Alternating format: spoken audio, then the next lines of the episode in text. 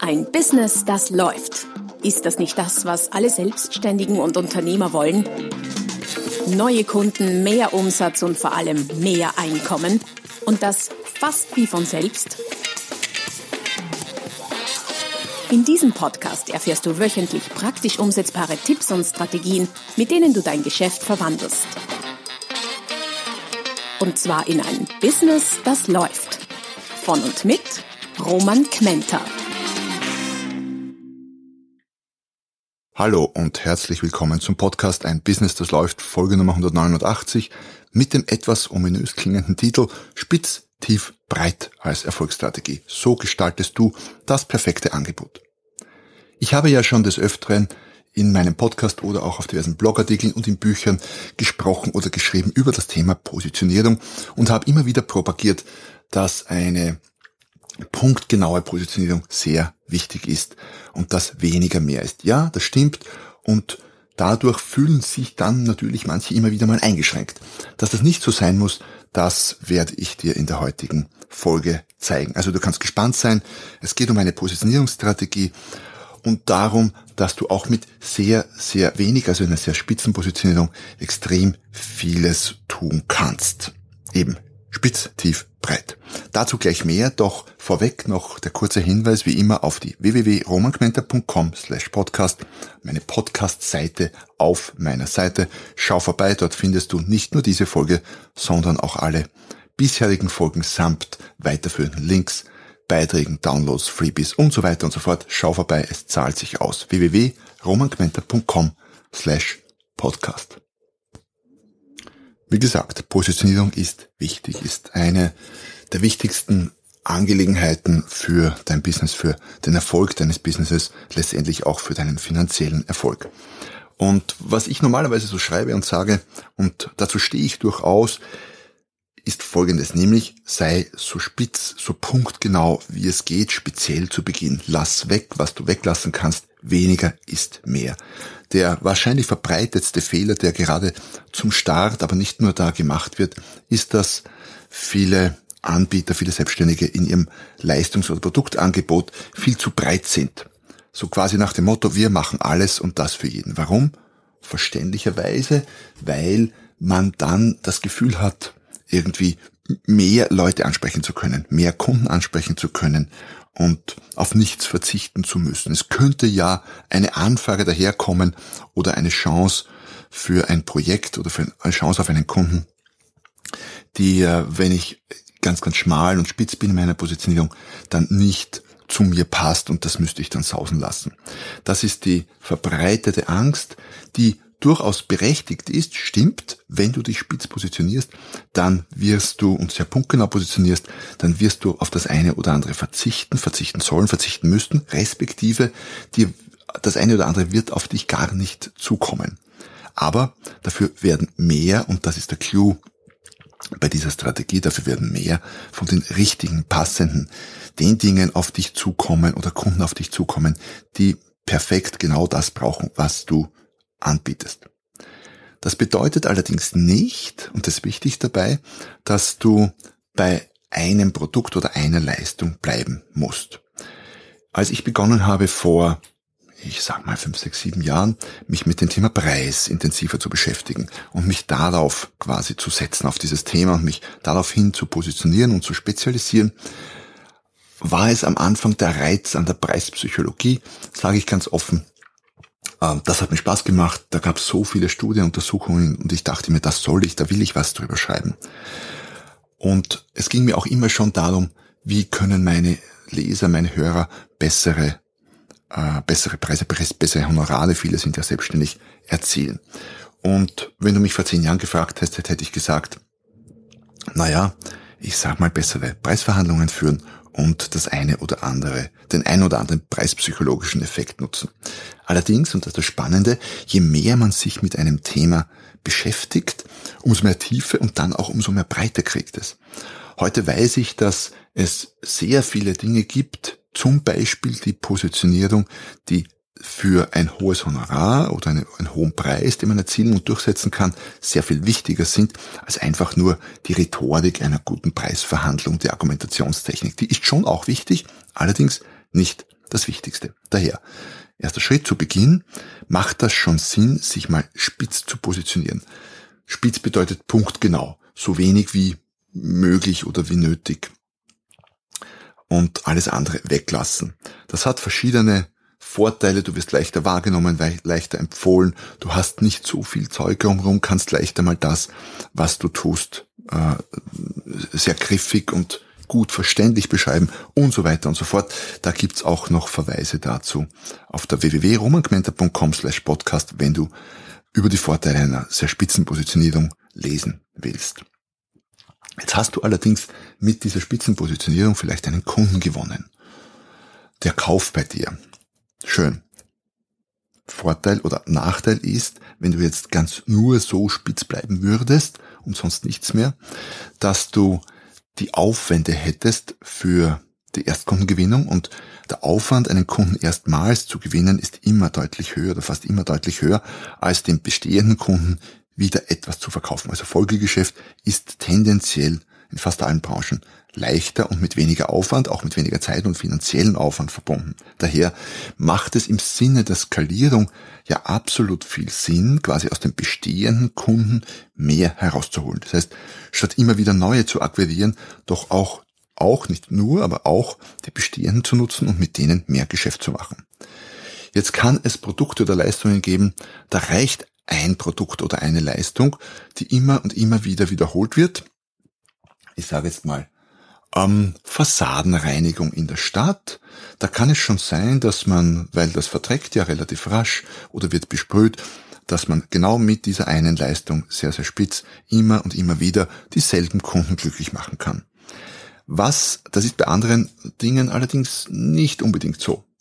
Äh, wenn du jetzt was anderes, wenn du jetzt Fahrräder verkaufst, ähm, dann kauft ein Kunde ein Fahrrad, ja, dann vielleicht noch ein bisschen Zubehör, aber letztlich, er kauft nicht das gleiche oder er kauft nicht jedes Jahr oder zweimal im Jahr ein Fahrrad wieder, sondern alle paar Jahre mal.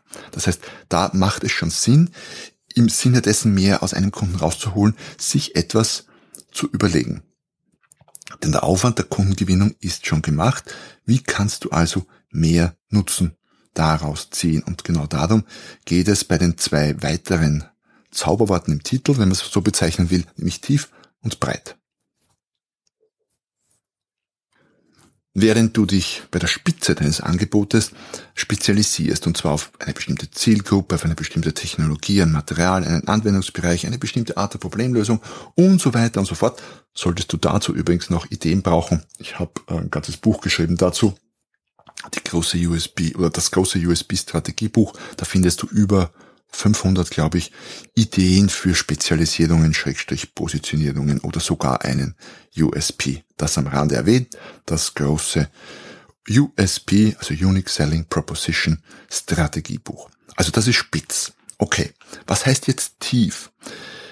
Wenn es um den nächsten Schritt in dieser Strategie geht, nämlich Tiefe zu gewinnen, dann geht es darum, äh, dann geht es um die Frage, welche Schritte sind bei deinem Kunden vor bzw. nach deinem Produkt und welche deiner Leistungen oder was ist mit meinem Produkt und mit deinem Produkt noch verbunden beim Kunden. Das heißt, was ist vor und nachgelagert? Ein paar Beispiele dazu.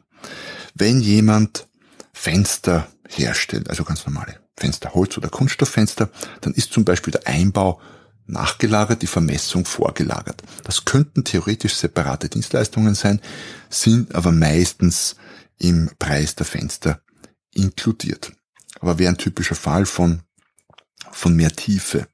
Ein Autohändler. Was passiert da vor und nachher? Nachdem ein Auto verkauft hat, braucht man Versicherung. Oder vielleicht, wenn man noch weiter denkt, sogar ein Carport.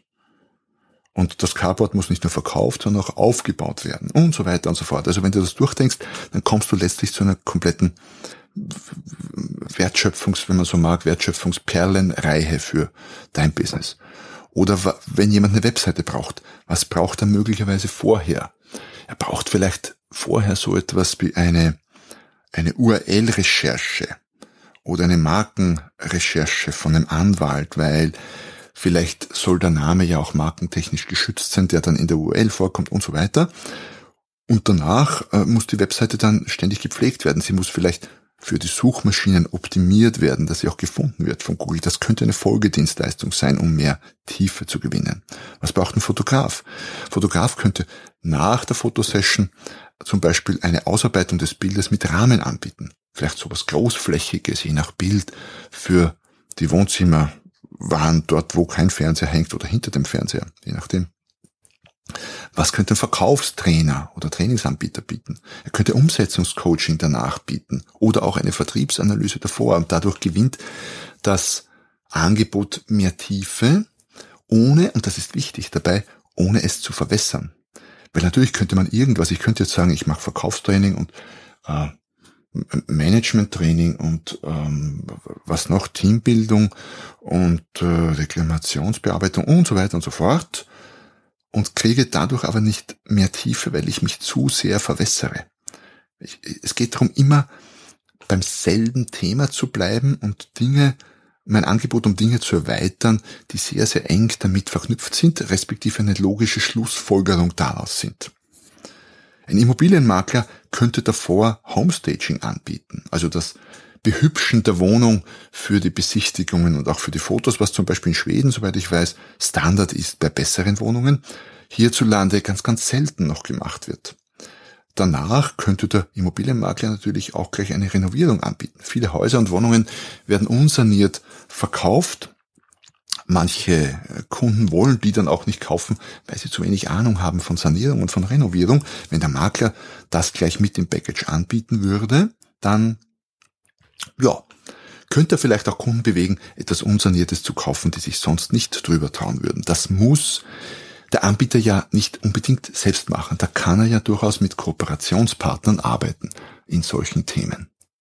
Also nochmal zusammengefasst. Wir, zusammengefasst. Wir starten mit einer Spitze unserer Positionierung. Im Extremfall oder vielleicht auch Idealfall ist das genau eine Leistung, ein Produkt. Gehen dann in die Tiefe, indem wir schauen, was hängt damit zusammen, was macht, was macht es sinnvoll, auch anzubieten, im Sinne vor nachgelagerter Leistungen oder Produkte oder auch den klassischen Zusatzverkauf, so wie die Fototasche zur Kamera, wenn man im Handel zum Beispiel ist oder ein Produkt verkauft. Und jetzt geht es um die Breite.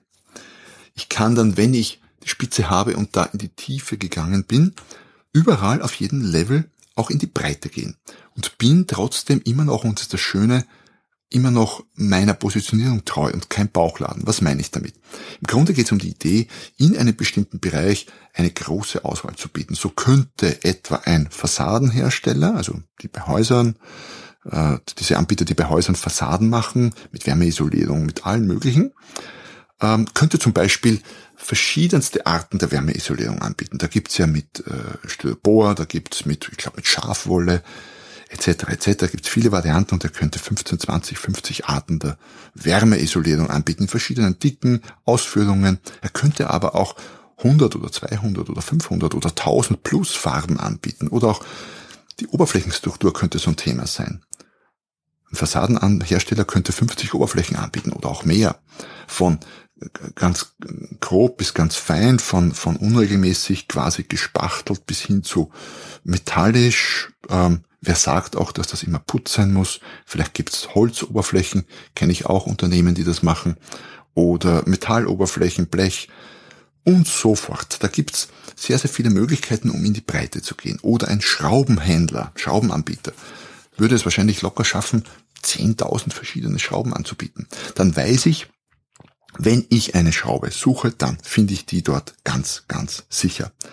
Er ist immer noch sehr äh, spitz positioniert mit seinem Thema Schrauben, aber 10.000 Varianten, da gibt es natürlich Vielfalt. Und natürlich in der Tiefe gibt es zu Schrauben alles Mögliche dazu, von Muttern begonnen bis hin zu Schraubenziehern, die dazu passen, ohne das Sortiment groß zu verwenden, äh, groß zu verwässern. Eine Vinothek, um mal ganz was anderes zu sagen, könnte äh, das, äh, die vielleicht auf, auf die toskanischen Weine spezialisiert ist, ein Anbaugebiet, das so groß ist, dass äh, eine Spezialisierung allein darauf durchaus Sinn machen kann und funktionieren kann, könnte in der Breite hergehen und sagen, wir führen alle Weingüter. Weiß nicht, wie viele das sind. 1000? 2000 toskanische Weingüter? Vielleicht keine 2000, aber 1000 könnten es vielleicht schon sein. Wir führen von überall. Ist natürlich eine Herausforderung, muss vielleicht noch sein, aber Das heißt, wenn man sagen kann, wir haben 500 plus toskanische Weine zur Auswahl, dann ist das schon eine riesige Breite. Also Vorteil, wie gesagt, davon, du kannst sehr, sehr vieles Verschiedenes anbieten, und zwar demselben Kunden, den du schon mal gewonnen hast, vor allem mit der Tiefe.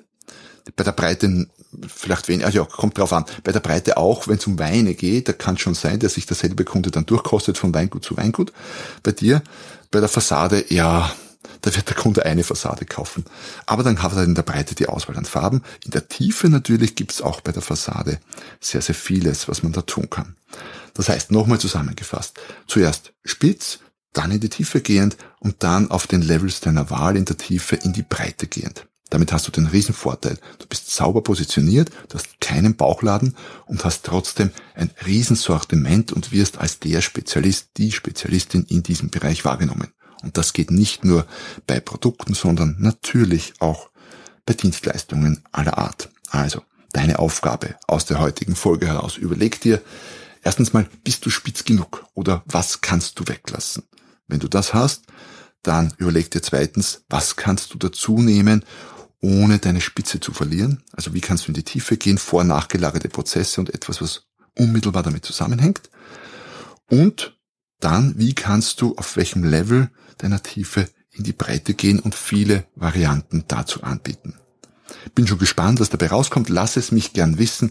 Schick mir eine Mail mit deinen Erkenntnissen, mit deinem Sortiment oder kontaktiere mich gern auf einer der anderen Kanäle. Im Moment gibt's oder inzwischen gibt's ja so wahnsinnig viele, dass ich permanent den Überblick verliere, wie auch immer. Ich freue mich, Kontakt zu bekommen oder auch äh, zu halten, je nachdem, wenn wir schon verlinkt sind, vielleicht gleich ein Aufruf in diesem Zusammenhang. Falls wir das noch nicht sind, äh, schreib mich doch gern an auf Facebook, auf LinkedIn, auf Instagram.